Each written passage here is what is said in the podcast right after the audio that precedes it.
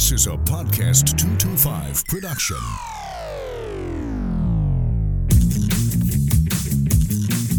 Welcome to the Clay Young Show. Got a good one for you today. One of the candidates running to be the next mayor president here in East Baton Rouge Parish. In Baton Rouge, we have the mayor of the city of Baton Rouge and the president of the parish of East Baton Rouge, all taking place in November. And today, our guest is former state senator Sharon Weston Broome. And you'll get a chance to hear her talk about why she believes she is the best candidate for the job. She'll talk about some of the recent news here in Baton Rouge, some of the events that have gone on over the last six weeks.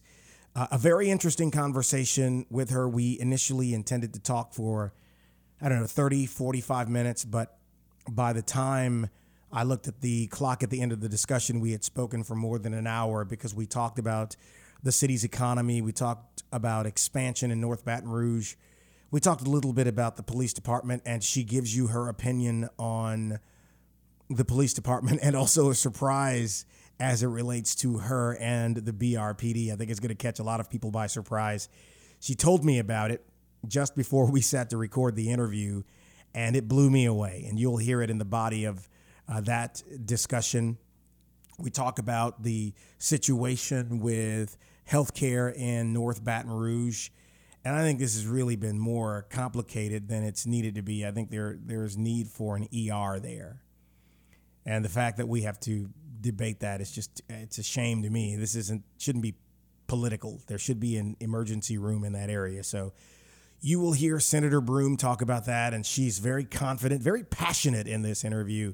And I look forward to getting feedback from you on that.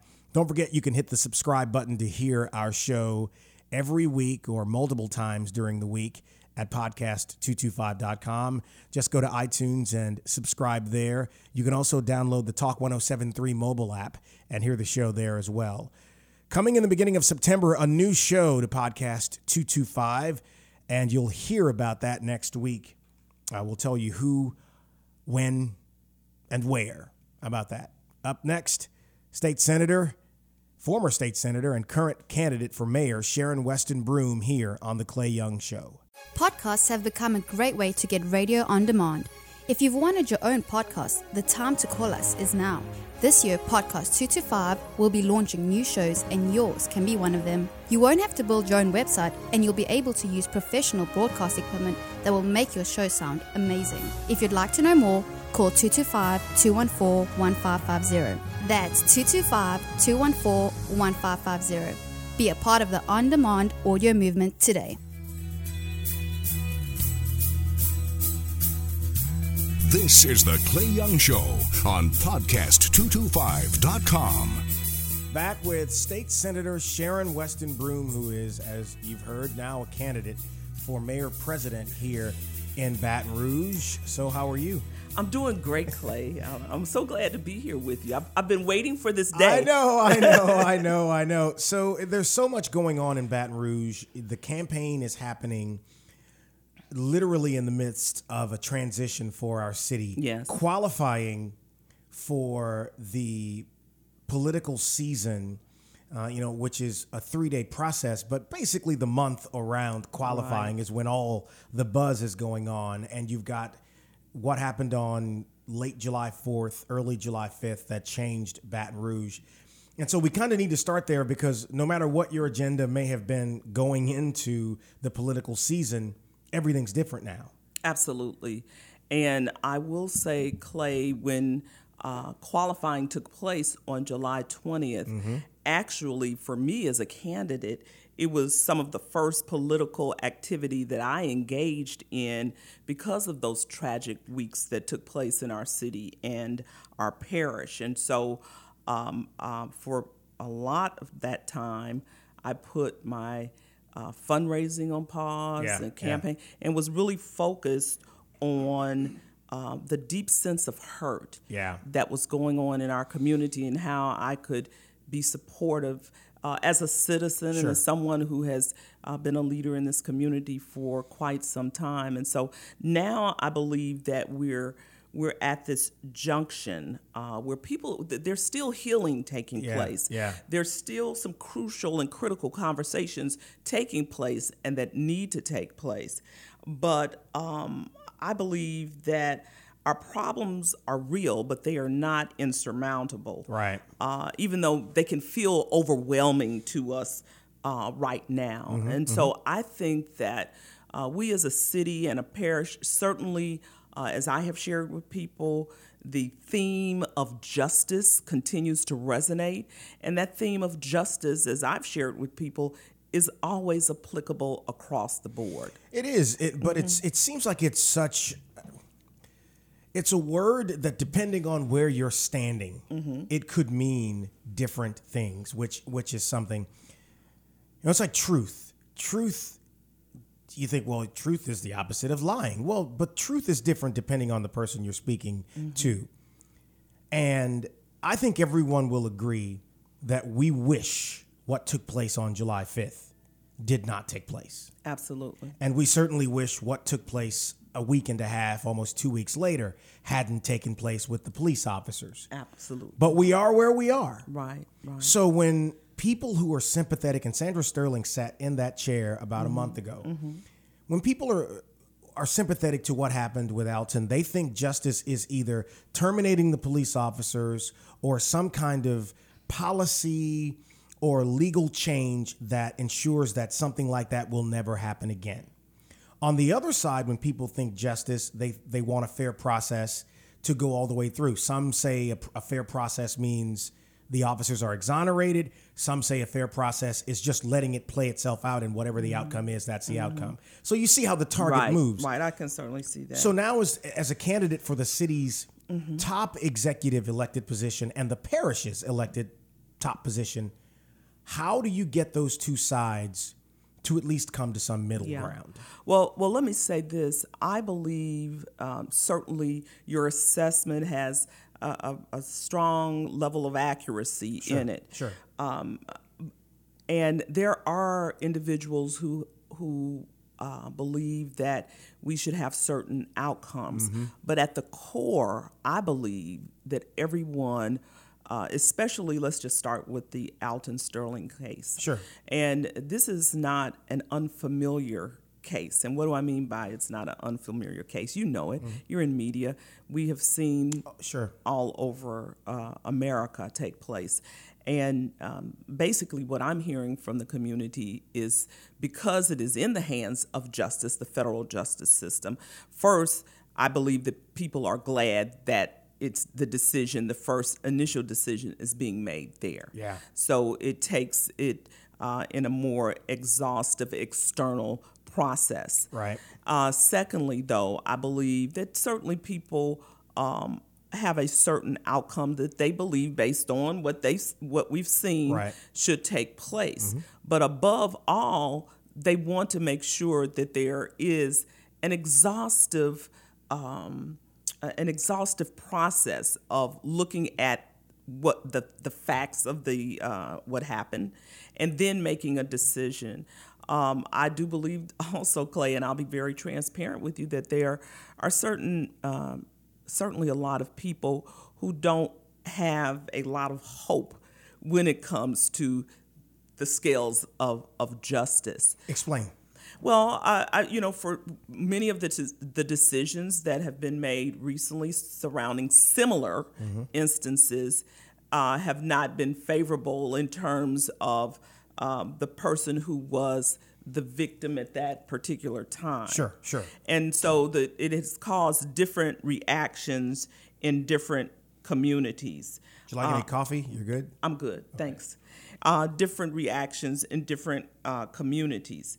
And so uh, I believe that we are at a point in our community right now um, that we cannot, while the situations are similar, they are not identical.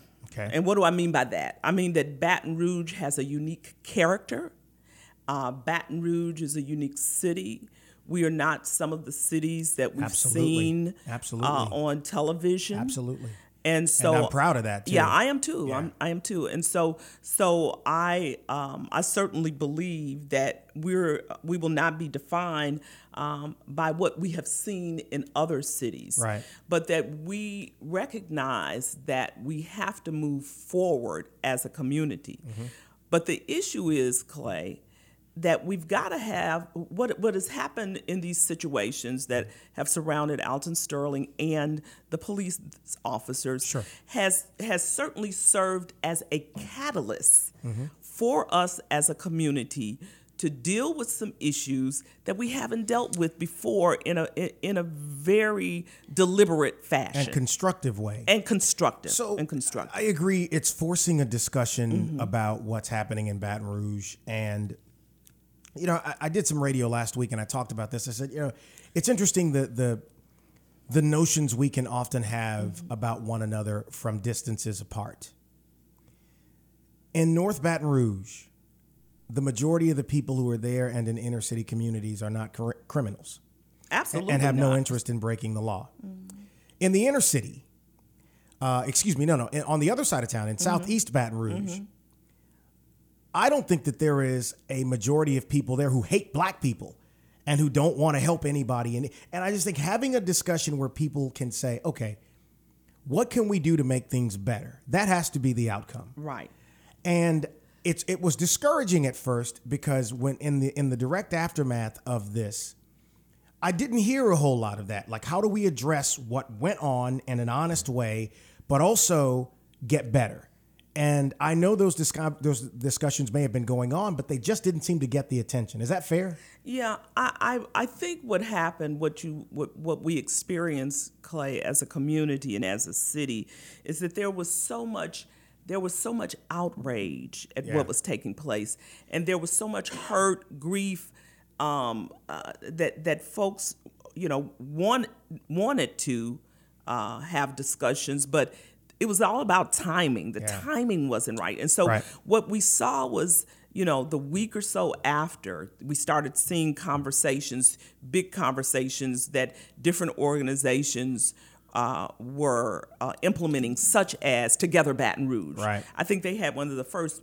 big conversations then we started we also started seeing uh, conversations take place in forums and panel discussions Yeah. in churches and with nonprofit organizations surrounding uh, what took place in our community as well.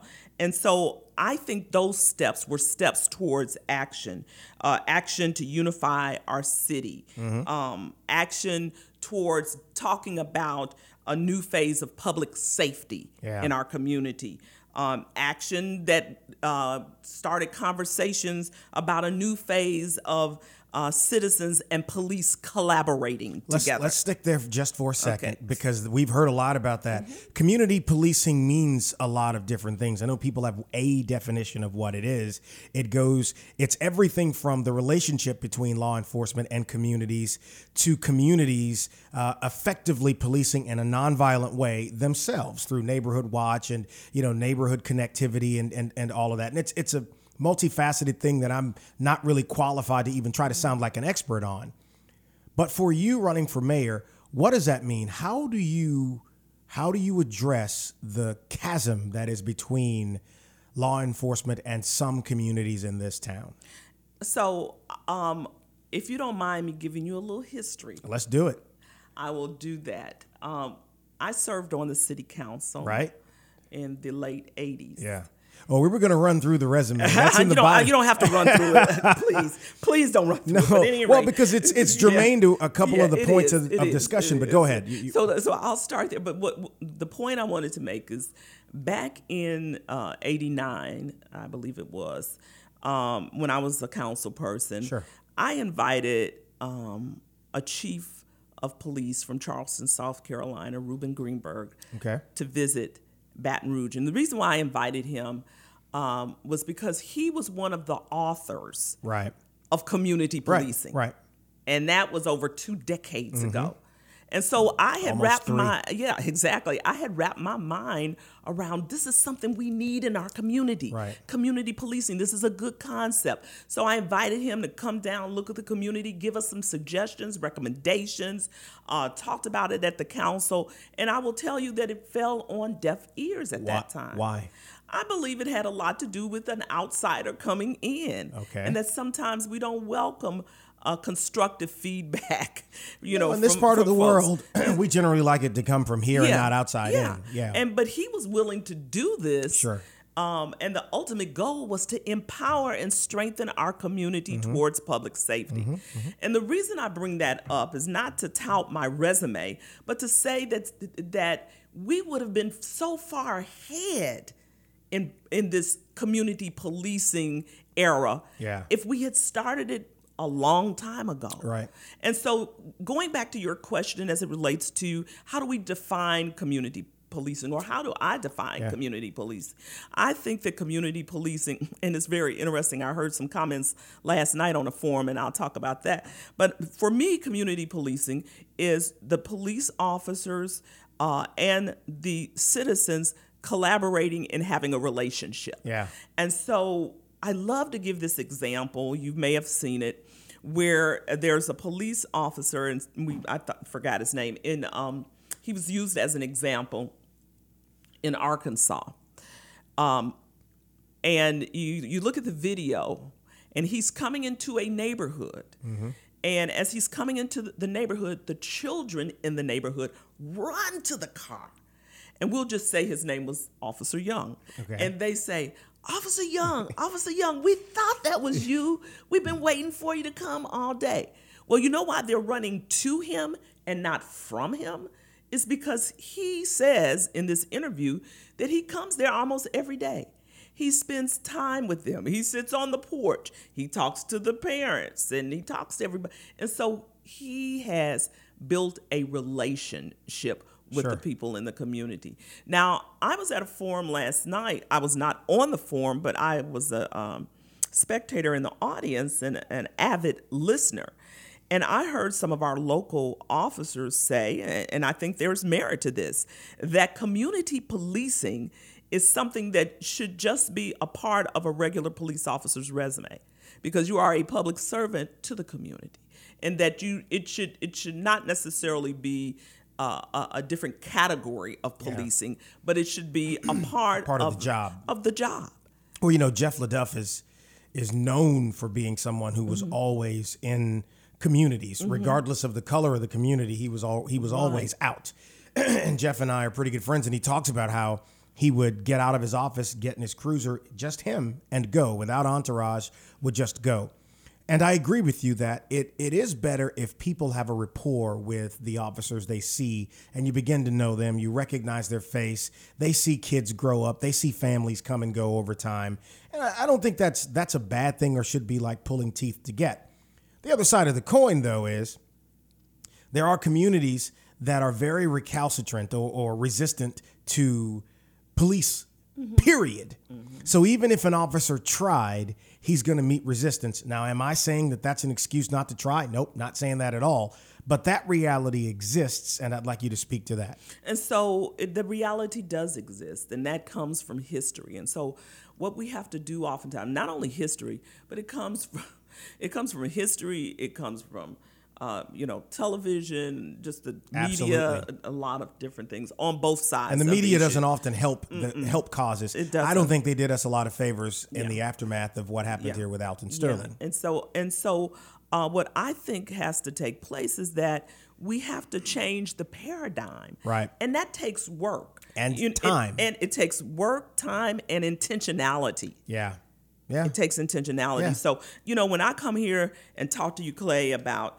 uh, community policing, I'm not just talking pie in the sky. Sure. I'm talking that we have to take, and I will take some deliberate steps as the mayor to make sure there's a special emphasis on community How do you do that? How- how do you do that? Well, of course, it first I believe everything rises and falls on leadership. Right. And so when the mayor tells the it communicates this uh, this vision, this goal to the new police chief, whomever the police chief Sure, is, sure. then I believe the police chief embraces that and makes it a part of, uh, you know, a top priority in the agenda in the department. What if he or she does not? What if he or she says to now? Now, granted, we have to understand the police chief is appointed by the mayor president, so it isn't an independent elected position. But let's say you call them up uh, to your office to say, "Hey, this is something that is a priority to me. I want you to go make this happen." And they say, "Listen, I I, I appreciate your initiative, but we don't have the manpower uh, nor the time to invest in this." Your response would be. Houston, we have a problem. you didn't expect that, did you? No, I did not. And then what? And, and so then what I would say, you know, I, I'm not the type of person that that sees the glass as half empty. I see the glass as half full.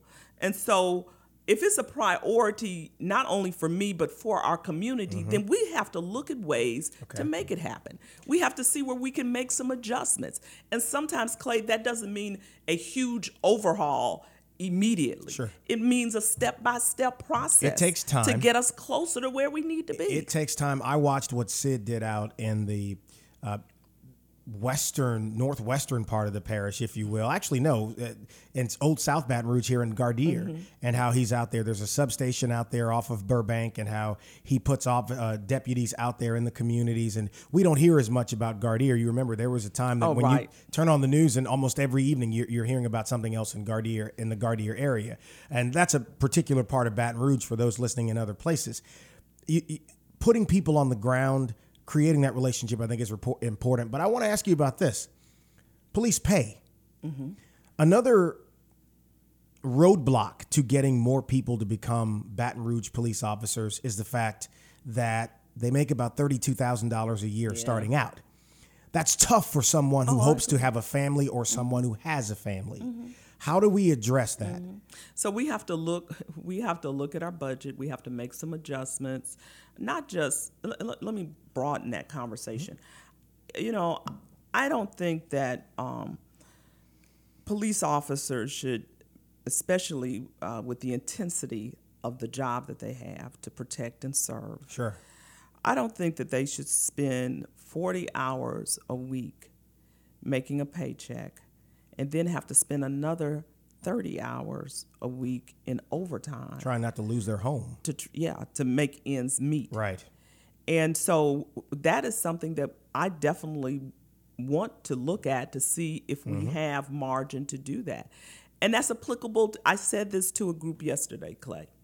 You know, we talk about we want a, a, a strong city, you know, a united city, a, a city where everyone feels that they can thrive Yeah. and prosper. Yeah. And so the it's up to the it's up to me as mayor to make sure that that takes place, or at least to create the environment. Now, the reason why I say that is so many times you hear, well, strong families make strong communities. You've heard That's- that, Clay. it's true, It's though, true. right? It's Yeah, true. yeah. But guess what? You cannot have a strong family if you're working three jobs to make ends meet Well, yeah. and dad somewhere Yeah, and yeah, mom somewhere yeah. because they're working and not investing and nurturing into, in- into the home But how do you impact that as mayor I, president? Well, I, I impacted first. First of all, by talking more about. Um, uh, I impacted first um, by the area that I have a sphere of influence over, and that would be city parish. Mm-hmm. Yeah. And so, uh, you know, I hear people in DPW talk about how they are so far, and it's not just a talk; it's you know, it's actual, so far down on the the pay scale Mm-hmm. that many of them have to work two and three jobs just to make ends meet, and it's applicable to our police officers Yeah. as well. So we've got to really look at our priorities and and make sure that uh, with the budget that we have that we're maximizing what's important and Yeah. if, if strong families are important to our community then we need to make see where we can make some adjustments to make Right. that happen not only for police but for other workers as well I, you know, I agree. As it relates to the police department, what is your impression of the Baton Rouge Police Department? Yeah, let me tell you uh, um, a little known fact about Sharon I, Broome. Actually, I just heard this before we started. It blew me away. I think it's going to blow a- blow a lot yeah, of y'all it's away gonna blow well. a lot of people away. So when I was a young woman, um, which I'm still relative, I There still you go. consider myself like, young. where are we going You with know, this? yeah, yeah. When I was a younger you woman, go. I'll say that. Um, it was in the year 79 or 80 Yeah. um, I was about 21, 22. Yeah. And uh, I applied to be a police officer with the Baton Rouge Police Department. Shut my mouth. Yes. And so She said that to me before we started. I said, yeah, "What?" Yeah. So little known fact about Sharon Weston Broome, because I've been so on, and so um, so I, I say that to set the tone. Obviously, I uh, saw at that time and still see police as part of public uh, of as uh, fulfilling the role of public servants. Yep, they do. Mm-hmm. protect and serve, making a positive impact Absolutely. on the community. Certainly protecting. Certainly there are tough times, Mm-hmm. but overall, protect, serve public servants. That was my motivating Sure. factor for even filling out Sure. that application. And I was, you know, getting vetted and I backed up. And I'll tell you why I think I backed up. I've been processing this. Of course, it was a few years ago. So, but I, I think that was uh, part of the seed of my uh, path of public service. Service, right. That as a young person, I knew I wanted to serve my community and was trying to figure out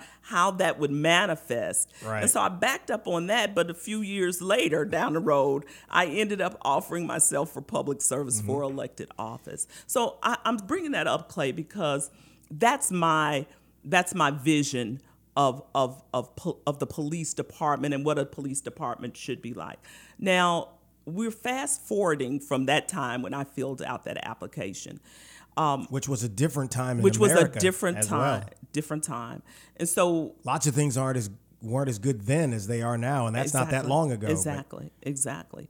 And so we find ourselves in a place where obviously there's need there's room for improvement and that's always applicable. Across always applicable across the board. right. and so it, it's incumbent upon me i'm not trying to you know shoot darts at, at the police department but i do uh, believe it's incumbent upon me to make sure that um, we that we have training for our Mm-hmm. police department and when i say training elevated training for our police department that we look at the issue of uh, pay raises that we talk about issues that help close the gap Mm-hmm. Between citizens and the police when the vice president was here uh, a week or so Two ago weeks ago. two weeks ago I listened very intensely as he spoke and as everyone spoke. But one of the things that he said very candidly at, at the memorial was that in America, we have to close the distance between the police and the citizens. And that's applicable. Here in Baton Rouge, we have to close that distance It takes work on both sides. and it takes yeah. you're absolutely right. Right. it takes work work on both sides and that's why we need citizens and the police to come together and, and collaborate and talk you can't you can't improve the situation Sure. if we don't have conversations And- and, talk about this and it depends on who's leading those conversations. But Yeah. that's an, we'll get to that in a Mm-hmm. little bit. But I want to go specifically back to this point because I know that you've taken fire from people who think that you're anti-police or that you you don't have a good feeling about or, that you are against the Baton Rouge Police Department. And directly to that line of thinking, you say, Absolutely not. I, I am not against the Baton Rouge Police Department. I think, as I said, I wouldn't have filled out that application many years ago if I didn't feel that they're uh, uh, that they were indeed a, a part of the equation of of uh, the public, you know, being a public servant. Uh, is there room for improvement? Absolutely. Listen, I've had I've had former police chiefs sit in that chair and say the same thing Mm-hmm. to me about improvement, but that exists again in any career Yeah. field, and I don't think that it's an indictment of the whole Oh, to say absolutely that you want to make it Absolutely better. not. Absolutely not. There are some, you know, there are some outstanding police officers. You know them. I know them. The people Mm-hmm. sure. in the community know them. sure. I was at a, um, uh, as I said, a forum last night, and one of the guys that uh, worked for the sheriff's department, um, I, a lady said afterwards, I know that when he comes out, he doesn't come out, you know, he, he people respect him when he comes into the community. Right. But he's built those relationships over the years, a captain. And then I had there was a there was a more seasoned uh, officer who talked about a younger officer who was making an impact in the community. So there there are certainly um, wonderful police officers, but just like with any within any organization, there you come across some people who as we use the term, some of the bad apples. And Yeah. so the issue is we need to make sure that we create an environment in the police department Sure. that helps them uh, improve and helps them um, um, have the necessary tools that they need to be the best that they can be to do their mission, which is protect and serve. And so we've got a, we've got some work to do Absolutely. with that. young black men, I and I know that you are involved with community organizations. You've helped start some. I volunteer with groups to try to find disaffected and quote unquote lost young men find themselves and find their path. And there are young men who have not done anything criminal, but they're kind of on the brink of the precipice because of either broken homes or whatever reason. I don't think that that's a reason to give up on them. But we do have to address the fact that we, and I don't call it a problem, I say it's an issue that, that it, it requires our attention because so many of these young men roam the streets all hours of the night. They get into all kinds of trouble. They're not accountable to anyone. And it's a thing that we don't often like to talk about. And I don't think this is an issue of lobbing bombs or being critical. I see young people who, if we don't help them do better for themselves, will be either taking care of them as a member of the criminal justice system mm-hmm. or worse, we'll be reading about them being shot to death on a street corner. Mm-hmm. But we got to talk about that. Now, I'm not saying that that is directly applicable to what we just finished talking about, but Right. as a candidate for mayor, mm-hmm. obviously you're African American, so you know about what what is happening. How do we do something to affect these young people? So it is a it, it is a um, a massive issue that has to be addressed that impacts um, that I'm concerned about as an as an African American first and foremost, but just somebody who realizes the potential in some of those young men and someone who does not want them to waste their potential, their God-given potential. And so, let me talk about a little bit uh, about an initiative that um, I believe is part of the equation, and then I'm going to build up to uh, this what we're dealing with presently in our community. Um, I want to institute a. Uh, I'm going to start calling it. I was calling it Cradle to Cave, but now I'm impressed to call it Cradle to Career in many ways. I believe that we have to start early, Clay, mm-hmm. in terms of getting our children on a path to success. Mm-hmm. And that has to start in the cradle. Early childhood development. Now you say, what is the mayor talking about early childhood development? Well, I also believe that the mayor has to be concerned about everything that impacts a city. And so what you just said impacts our city. I'm concerned about it. I want to respond to it. And one of the ways is to have um, uh, uh, wraparound services programs um, using Southern University, LSU, BRCC, and other stakeholders who can help us, even if it's a pilot program identify some young people in our community, not young people, I'm going back to the cradle, some Yeah. cradle, some families uh, who were just uh, have some newborns and see how we can do uh, what we can do to make sure that they're on that path. Who pays for that, though? I knew you were going to say that. I knew you were going to say that. I knew you were going to say that.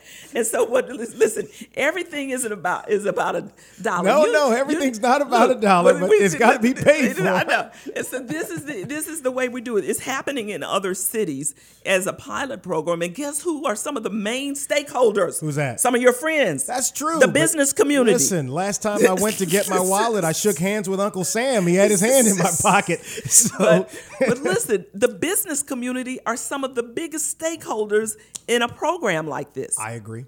you know and, why? and you know what? There are people in business who do give to causes that helpline. And, and that's true Yeah. because I've sent checks to programs, but I got to ask who's going to pay for this because you so, know. uh, so it, it won't be it won't be a, you know we're not trying to create another big voluminous uh, program. There you go. You know, I believe we have we what we do is we develop the infrastructure Mm-hmm. in terms of what we have existing right now, Mm-hmm. whether it's in city parish government, whether it's in our school system, it's going to have to be a collaboration. That's why I said, or whether it's uh, grants that we get because we have a Southern University or LSU or BRCC involved in the process. But I'm going to bring the stakeholders to the table, and then we're going to to map out if it's going to be a pilot program or uh, if we're going to target certain areas and and um, uh, start with children who were born in 2017. You know, some, Yeah. that's that's. But the issue is the issue goes to what you talked about is we've got to start earlier addressing some of the issues that we see with our young teens and with our young men. Yeah, uh, you know, I want to transition to uh, to, to some other things Mm-hmm. as, as well. Um, the business community here, or the business climate in Baton Rouge, has been pretty good the last several years. I mean, we've seen expansion here. No one can criticize the fact that in under Kip's three terms, we've seen a growth in business. We've seen development. We have more restaurants here, more after hours activity for mm-hmm. people. More companies are investing in Baton Rouge and coming here. So it's been relatively good. And I know coming in, that you have to have an economic prong to your platform. So then what is it? And what do you hope to do if elected? Well, certainly you're you're absolutely right. Um, I will say that our you know our mayor has done a great job. Our present mayor has done a great job in terms of uh, attracting new businesses. Um, I would like to make economic prosperity a priority for the entire community. Okay. For the You're entire talking about the northern part of the, of the yeah, city. a- a- as yes, the there are a lot of um, areas that have voids, and one of the ones that we consistently hear about most recently is the northern corridor of the parish. And so, what do we do to improve economic growth and economic development? Well, uh, first of all, I think let's start with city parish. Okay. Uh, I think we have to make sure that city parish uh, government contracts. Uh, that small businesses know how to access those contracts, how to access business with city parish government. I think that it's very important that I work with our school system to make sure that um, we education is correlated and connected to impacting job creation in our community. Uh, one of which the, it does. yeah, absolutely. And so, you know, for example, let me just give you some some ideas about the northern quarter of the parish. There are a lot of assets there. Uh, one of the assets is the Baton Rouge Airport, and I believe that the Baton Rouge Airport, uh, working with the airport, we can use it as an economic engine to help create jobs. When I was in the Senate and um, I gave a lot of, I designated a lot of dollars towards the Baton Rouge Airport, its development, and the most recently the business park there. Right. And I think that there are some, I know that there are some corresponding small jobs that can be created with the help of input from people at Southern University, like Dr. Mike Stubblefield, who is an expert in that area, and making sure that we create the um, the educational component that is needed, the workforce training that is needed to coincide with an opportunity at the airport. So that's one thing. I, I believe also that um, rooftops are certainly equated with economic growth and development. We have a lot of, and look, if you're in the southern quarter of the parish, where a lot of growth and development is taking place, it often follows the housing growth in that community. Right. And so there's a lot of opportunity for housing development and growth in the northern quarter of the parish. Define that though. Okay, It- it- and I'm not it- just talking about low income Oh, uh, sure. housing. I'm talking Well, about no, you- diverse. You, couldn't be talking about yeah, just low yeah, income. Yeah, not to draw big businesses. There. Exactly, because big businesses, one of They the want people that- with disposable income. Exactly. Yeah. And so one of the things, first of all, when you have rooftops, Yeah. you uh, have construction, Yeah. employment, jobs. Yep. When you have uh, rooftops, it attracts businesses. Mm-hmm. Because they're looking for places for their employees to live. Look at what happened downtown. For the most part, uh, IBM created their own apartment complex for the people to live there. And so, if we're going to attract new businesses, then we have to have diverse housing that um, you, I, anyone would be willing to live in. And then when you have the rooftops, the rooftops attract retail. Yeah. We see what's going on in other areas.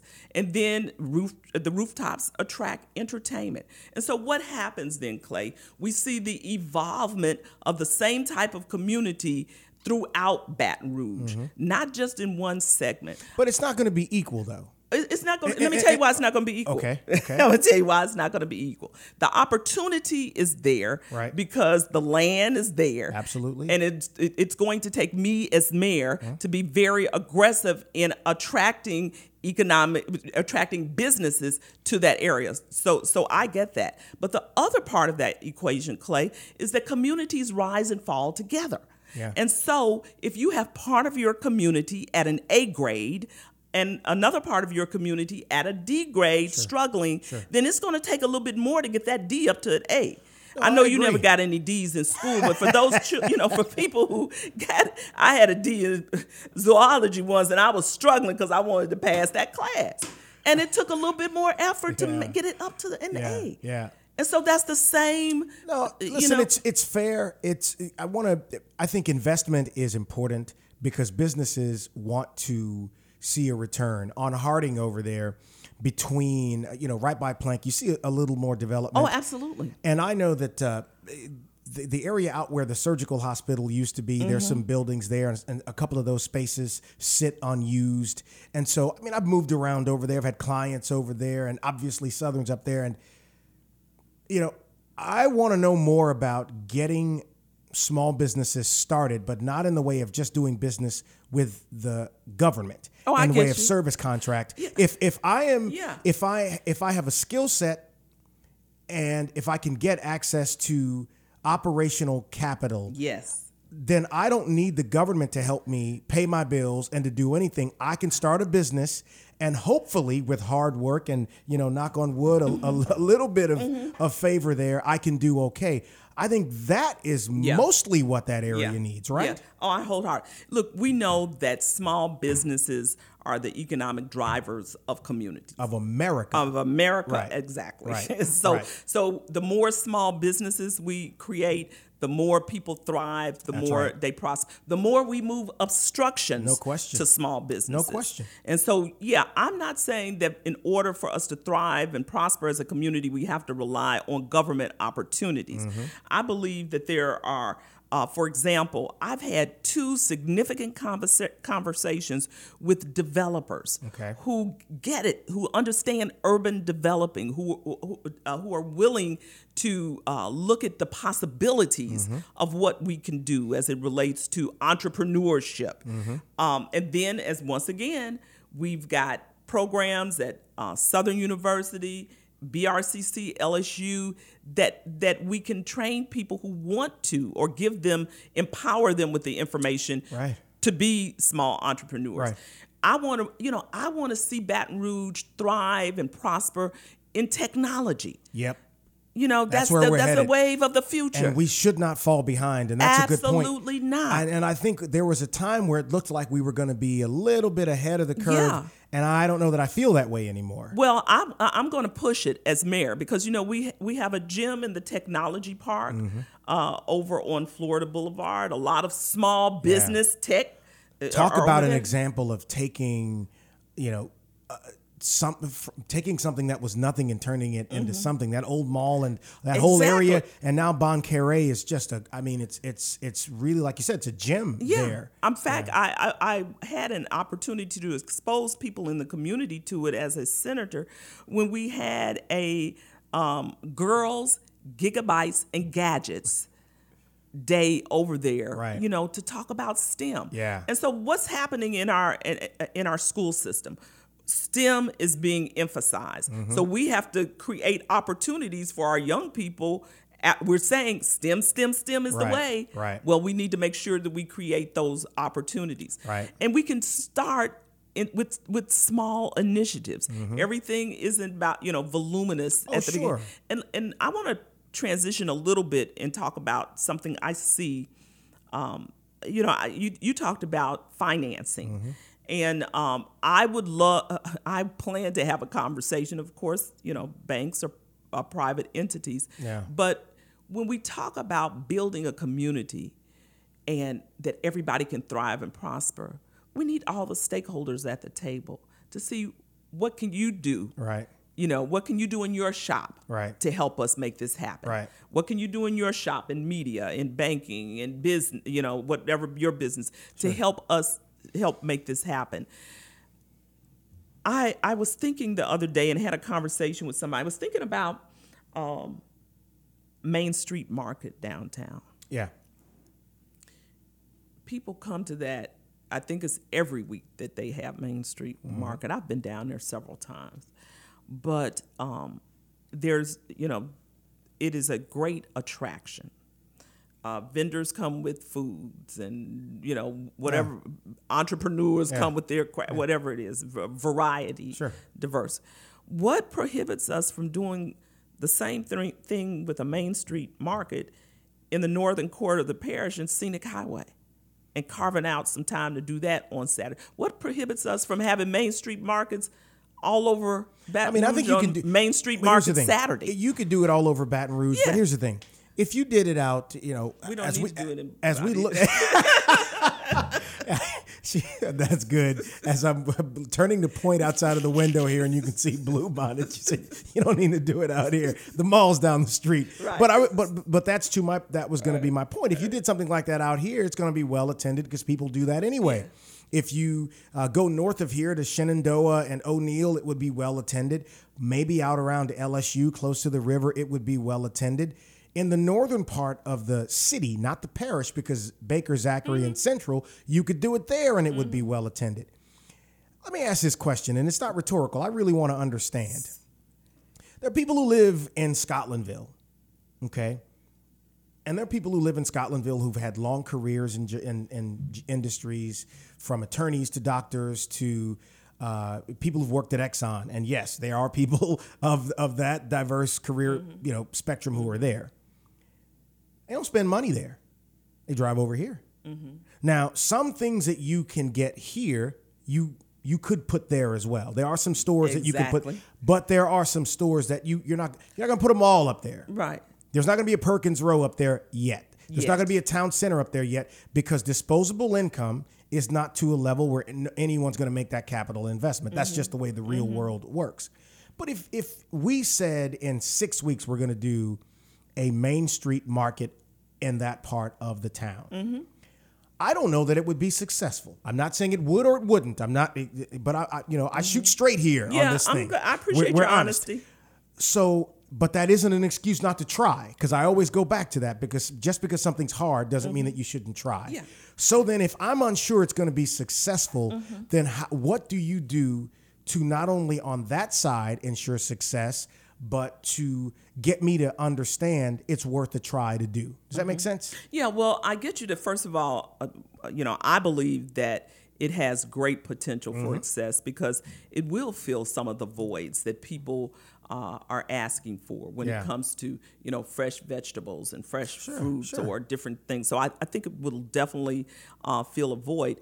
But the other attraction is that it, it is a um, the financing for something like that. And in fact, I talked to a uh, a gentleman, two gentlemen, not long ago, this past weekend, and they said that's something they would love to invest in. Oh wow. Okay. They said they would love to invest in. I have a witness who was at the table with me when they said that because they see that as positive, progressive. Sure. You know, it's happening all Sure, over in other sure. cities. It's happening in our city. Yeah. And, you know, the price tag to underwrite something like that is not huge. Mm-hmm. And so, as business investments go, it would not, even if it didn't work, which I think it will work, there would not be a big loss you surrounding You still want to make your money back. You still want to make your money back, but I'm just saying, you know, it's not like you're building a restaurant. You put uh, money in building a building, and then you're out of business. You know, th- th- there's no structure that's needed. Mm-hmm. You know, so the overhead is very low. And for small businesses that are trying to get off the ground, low overhead is essential. I so I agree with you, but let's transition a little bit uh, because uh, this is not the first time we're going to do this between now and no, not the last come time. Yes, yes, yes, yes, absolutely. um, economic development. We've talked about that. We've talked about law enforcement. We we would be remiss in talking about North Baton Rouge if we didn't talk about the emergency care uh, situation that is there. Now, I've said this before. I don't believe there is going to be a hospital built there now because I don't believe that the funding for it, as we know it exists for a full scale hospital, standalone ER. Not only do I think we should try to do that, I think it's a travesty that there isn't one there because it's such a shame, especially with Baton Rouge General Mid City now being closed. How, you know, you you are the mayor president, so you're the mayor of Baton Rouge president of the parish of East Baton Rouge, but that's a state level thing and federal level thing as it relates to a lot of the funding. How do you lead that charge? And you know how it works because you spent time in the legislature helping lots of initiatives get started. How do we fix that? Well, you know, I believe, Clay, that we cannot move forward as a um, parish together unless everybody has equal access to quality health care near their neighborhood. Sure. And um, of course, with the recent expansion of healthcare in Louisiana, uh, many of our citizens are now having access that they didn't have. And when I say expansion, I mean you know the um, receiving the uh, healthcare expansion that that our new governor did. And so um, I believe that it's very imperative that the mayor, president, take a leading role in ensuring that access uh, to health care is not across town, but right around the corner. That Sure. is, you know, for everyone. So, what does that look like in my mind? It looks like that we create a uh, community health center in North Baton Rouge that serves as a national model for efficient care delivery for the underserved. It Like a health clinic? well, let me expand on that. Let me expand on that. There's a model that's been uh, touted um, in in many areas, a medical mall model, and it's it's massive. They have one in Jackson, Mississippi, and so I would like to see that concept come to um, Baton Rouge. Um, I think we, we I know we have an area where something like that could be developed. Of course, the de- you know we get, we got to work out the details. Sure. We would have to build some partnerships, and and certainly there are some organizations that have already started exploring the potential of having that here in Baton Rouge. I think recently we had a breakthrough, and first I want to applaud the citizens who took the initiative to talk very passionately uh, and advocate very passionately and deliberately for an emergency room in North Baton Rouge. I think there ought to be one there. The- yeah, I do too. I do too. And and and so uh, I, I That's not even a political issue. That, no I mean, no. that's just yeah. It's that's a- just it's common it's- sense. It's, common sense. Absolutely. we shouldn't There- put everything under the prism of pol- politics and race I and agree. anything else. I agree. There should be an ER. And let me just say this, Clay. I've had um, many um, meet and greets throughout the community, a Sure. number, and that is a, Oh, sure. a consensus Most people issue. feel that Most way. people, whether we're out here on Bluebonnet No or across town, uh, you know. Uh, Yeah. On Big Bend, Yeah. people believe that, Yeah. and so yes, we we need an uh, emergency room, and I am very optimistic. But I was talking about the citizens who started um, talking about it very passionately, right. and uh, not only passionately, but started taking steps, you know, um, with the Howell Place development. And so um, since then, there has been uh, there have been a number of conversations, and as it is my understanding, and I think you probably saw it too, that the governor has made a commitment to uh, uh, a to a um, emergency room in North Baton Rouge he better do it. and and and one of the conversations that he had Yeah. was with Our Lady of the Lake Hospital. Yeah. Um, because they have uh, a clinic out on uh, Airline Highway. That's right. Close to where the old, Old Earl K. Long was. was. Yeah. That uh, is underutilized. And it's an urgent care center, but it's and I know the history of it and would Mm-hmm. Like to talk about it for a minute. But uh, it's it's a first class state of the art facility, uh, and uh, it is now an urgent care center. Um, but when it was built, it was built under LSU Right. uh, because it was make we wanted to make sure that there was not a void, a total void After the after Earl K. after Long Earl. K. Long. And I like to get and I like to take the opportunity to add clarity. Um, some people don't realize this. The the process down at the Capitol, as you know, is fast and furious sometimes, Mm-hmm. and so sometimes citizens don't know the history or how everything evolved. Right. And so um, when Earl, Earl K. Long was a first class hospital because it was a teaching hospital. No question. And people who understand healthcare know that teaching hospitals are some of the best places that you can come for health care. Same thing could be said about Big Charity down in New Orleans. Exactly. So people said, "I don't want to go to Big Charity." Well, there were lots of important people that said, "If something happened to me, take me, take to, me to Big, Charity." Yeah, exactly. Yeah. And so uh, I was always very supportive of Earl K. Long Hospital, Yeah. the, the quality of care that you got there. But every year, uh, we were having challenges with accreditation because unfortunately the facility was going down here. Literally falling apart. Yeah, and you know it was antiquated and Yeah. falling apart. Yeah. And so when Kathleen Blanco was in office, I approached her along with a few other colleagues about building a new hospital and the need for a new hospital. She was all on board. In fact, we put money in the budget for a new hospital. You don't know how enthusiastic that made me, uh, knowing that we would soon have a uh, a new hospital. Well, as you know, um, new administration comes in with a different agenda. And th- that new administration was the Jindal administration. Yeah. And and um, Bobby Jindal decides that I don't want to build new hospitals. I want to develop public-private partnerships. So the money that was in the budget for the new hospital went towards public-private par- partnerships and, and a new agenda. Yeah. Did did we fight for a new hospital? Yes, we did. Did I fight for one? Yes, we did. But you know politics. Yep. It's all about the numbers Yep. at the end of the day. Who has the votes? Yep.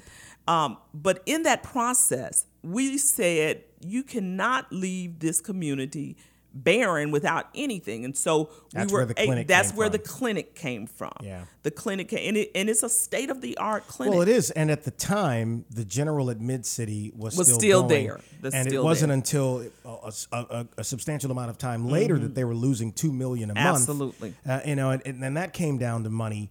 And so it's it's a simple thing again for anyone who's against that. I just don't understand how you can be against an ER being there. I I just to me it's a decency thing.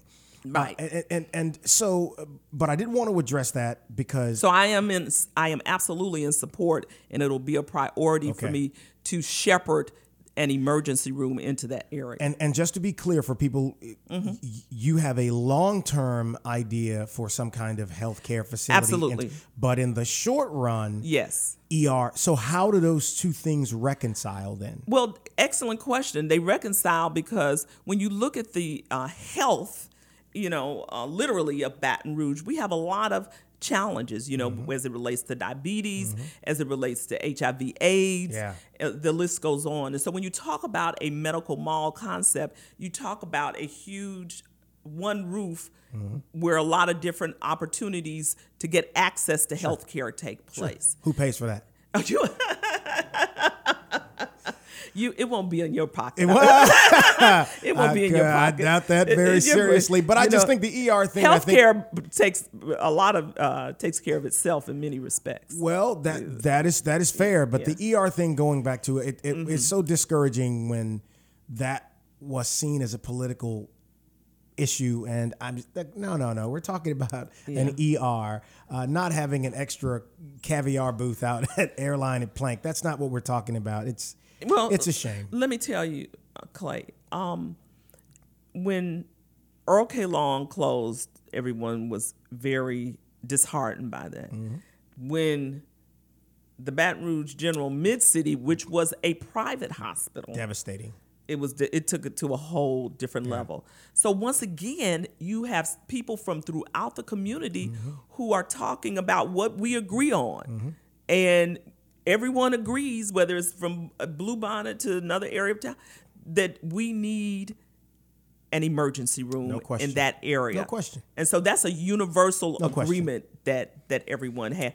Look what happened the other day, Clay, when the um uh, the big shutdown of I ten Yeah. took place. That was Friday. Now, what would what if we had emergencies Yeah. and people couldn't access? I don't, Yeah. You know. yeah, see, I actually, I, I- I did not think about that, but you're absolutely right. And actually, we flirt with having the I-10 shut down on a daily basis with the way traffic is here. But you're right. Again, it's it should be It so just makes sense. It makes sense. sensical to people that yeah. Mm-hmm, the fact that you have to argue it, it's just crazy. It's it's almost like arguing whether or not you should feed your children. You know, it just so so. I, I do want to get to what's left in your platform, but I want to go back to um, something else that's been going on here. And this is kind of, I wouldn't say it's inside baseball, but you talked about traffic. What do we do about tra- traffic in this town? Okay.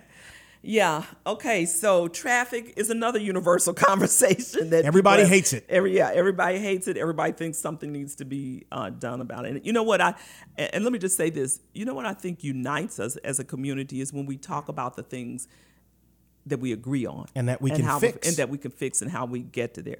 So undoubtedly, um, as you well know, crisis came up the organization with right. some recommendations uh, in terms of how we alleviate traffic. And the truth be told, we almost need all of those recommendations Yep. to really make the profound impact that is, that is needed. So, uh, in the meantime, when I become mayor, we'll decide which one we're going to do first as a um, as a city and parish. Last week, uh, the governor already initiated uh, his commitment I heard about that. They're going to be giving Mm-hmm. East Baton Rouge money to overtake some roadways that fall within the parish. Exactly. And so that is that is going to help. But in Yeah. my administration, I am going to have a traffic engineer as part of my as one of my cabinet positions. So someone will be designated to help with the uh, to take action on traffic, and that will be part of their uh, their job description. Okay. it'll be part of their uh, job description. But also,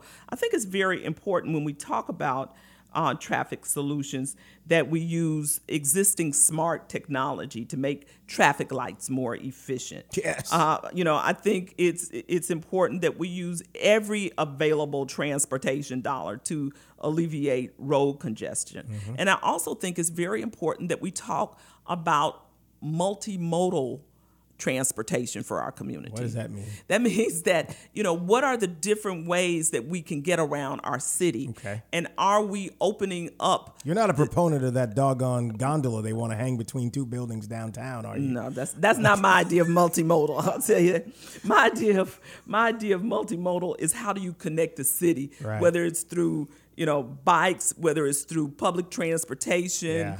How do you connect? How do people get around the city with different forms of transportation? And I think we have to talk about that. Well, but it but that's going to take a paradigm shift for people in It the town because there are is. people in this town that just are not going to get on a CATS bus, partially because they don't need to, and then some because of the reputation the agency has has gotten. Yeah. yeah. So listen, Clay, we have to rebrand CATS. Everybody knows that.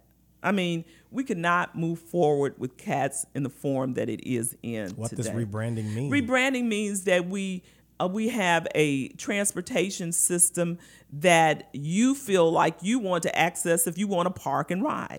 Mm-hmm. It means that we, uh, if there are areas perhaps where we can have uh, Uber ty- type technology Yeah. so people know when the bus is coming or a smaller form Mm-hmm. of transportation is coming. Do we need as many buses? I, I think that we that's part of the rebranding Sure. and assessing process. Maybe you know? vans or large vans. Yeah, we've got to look at all. That's part of that multimodal concept. But that I'm opening it all about. up and taking a look Yeah, at it. Okay. is how do we connect our community through transportation? Because- the, it's going to take a minute before all those interstate issues it, take. It, it uh, absolutely develop. will, and I think you will agree that when that tax comes around again, and you know we're we're about halfway through Mm-hmm. that CATS tax, it's going to have a devil of a time getting extended because of there was so much rancor when it passed, and I think it's going to be another fight. Well, that would happen right in the midst of a Sharon Broome uh, term Mm-hmm. as mayor, and so that's something you'd have to look at. Uh, the, the interstates and all of that. eh, Specifically, though, you talked about light. You know, dealing with light technology for synchronization. The connectivity of our streets. I, generally speaking, during the day, if I can help it, I don't get on the interstate. But I've been here long enough to know how to move around Baton Rouge without it, right? So how do you what do you do about that though? The the way that the city flows. I, I don't mm-hmm. think that the, the layout of the city took into a, an account that we'd be as large as we are right mm-hmm. now. So mm-hmm. what about that? Yeah, well, it, it's my understanding that with within some of the plans for our city, Mm-hmm. that it it you can see how the city can be connected through through different modes of uh, transportation. One of the as you as we talk about, you know, we've let me back up for a minute. We've seen some projects that have taken place, many with the Green Light program. Yeah. That have opened up corridors, that have smoothed out transportation off Mm-hmm. True. of the off of the interstate. True. You and I both know some True. of them. We True. travel some of them, and so very soon the um, present mayor is going to be talking about a green light renewal. Green don't light- have I'm just saying confidence. he's talking. That's true, but I, I don't have a- the climate in this town Yeah. right now for it is not good. I think you will agree. this fall, you've got the U.S. Senate election, the presidential election, the mayoral election, the city council races, and the Council on Aging has a tax initiative on the ballot. So let's say this does not pass. Mm-hmm. And there is there is theory that you'd have to wait two years. I don't know because we've got a couple of local seats that might require a special election next fall because we've got a school board member who's running for a council seat, and that seat would have to be filled, uh, I believe. So I haven't spoken to Tom Schedler. I, I do plan on having that conversation, so I'm not fishing you into the middle of it. But I, I said all that to say, what happens if it doesn't pass? And then if you if you're elected, you go in. Now this happened last year and didn't didn't succeed. What do you do then? Well, I, I think you revisit the issue in terms of, um, you know, people certainly that I talk to are very committed and concerned about infrastructure issues. Sure. I am. It's it flooded out here today as, Yeah. as we sit Yeah. and record this. It stormed earlier. Yeah, and and then I don't think that people like driving on streets where they're they feel like they have to go to the chiropractor after they after they after they leave, you know, after they drive on a street. Well, hell no! And the boat went by me on Government Street this morning. The water was so high. Yeah, so so I believe that you know if it doesn't, uh, and I think we're you know it's kind of premature to Yeah. say right now. We don't know, so we revisit the issue and we we get community stake. Uh, holders in, involved in the conversation Yeah. because once again as i have traveled throughout this parish those are some of the concerns and, and at the end of the day clay people all over the parish want a good quality of life No question. you know, they want to live in safe neighborhoods. They want good streets. They don't want water flooding all the time. So we've we've got to make sure that we uh, focus on the issues that um, are prime are priorities for the citizens Right. uh, that we serve. I have a friend, and, and you probably know him as well, and his his common theme to me over the years is people want basic services. Yes, I do know who you're talking about. Yes, he says people want basic services, and yes. so He's I- right. I- he's right. Clean streets, smooth streets, safe streets. I mean, that's kind of what they. Yeah, want. yeah. Because we can we can go another 20 minutes talking about cutting the grass in Baton Rouge, but, Oh, yeah. but but you know that's a whole thing. So how can people learn more about the Broome doctrine? The, the Broome doctrine. Did you Your doctrine, yeah, your, your campaign and everything. That's interesting. Yeah, I've never well, heard you have posed like doctrine, right? I do. I do. I know what doctrine means. Yeah. She's a communications professor looking at me over here. yeah, I've, nobody has ever used that particular term. Well, certainly they can uh, go to our website. In fact, um, uh, by the time this comes on the air, we Yeah. will be uh, enhancing our our platform in terms of putting more information out there. I've been communicating it to people uh, for months now, as I've had What's that uh, web address? meets meet and greets, and the uh, address is uh, SharonForMayor.com. Okay. And also, Clay, I always welcome input from individuals because I believe that uh, when you cast a vision, people have to see themselves in that vision. And and my goal is to uh, be transparent and, and forthright with the people at all times, but to also engage them in a, in the process of what's taking place in in the city that they love and cherish as well. So I welcome. One of the things I've always said is, you know, I I, I know how to lead. I will lead, but being a leader does not mean that you know everything. And so there are a lot of people who have some great expertise in some areas that impact the city. And so I welcome those conversations as well. Ladies and gentlemen, candidate for mayor president Sharon Weston Broome, and you can learn about the Broome Doctrine. It's catchy, I think. you said it's SharonForMayor.com? Yes, yes. Thank you for coming on. I'll Thank see you the next time. I, I'm looking forward to coming back. Part two. That's right. Promote your business or organization on podcast225.com. Podcast225.com is quickly becoming a weekly tradition for Louisiana listeners. Every month, thousands hear the weekly Clay Young Show. Every week, Clay sits with some of the state's most fascinating and entertaining people. Posting your company's logo on the podcast225.com website or having a professionally produced commercial air on The Clay Young Show is a great way to access a loyal and informed audience. Get more information by calling 225 214 1550. That's 225 214 1550. Welcome back to The Clay Young Show. So there you have it, the first of several conversations with candidates for mayor.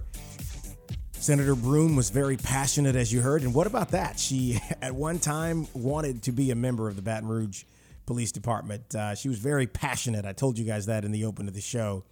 And hopefully, you got a chance to hear her thoughts on where Baton Rouge is, where it should be headed. I know you got a chance to hear her passion. We're, we're going to have similar conversations with a couple of the other candidates. And if someone running for office in any of these local elections is interested in being on the show, you can contact me, clay at podcast225.com, or as many people do via Facebook or on Twitter at Clay Young BR.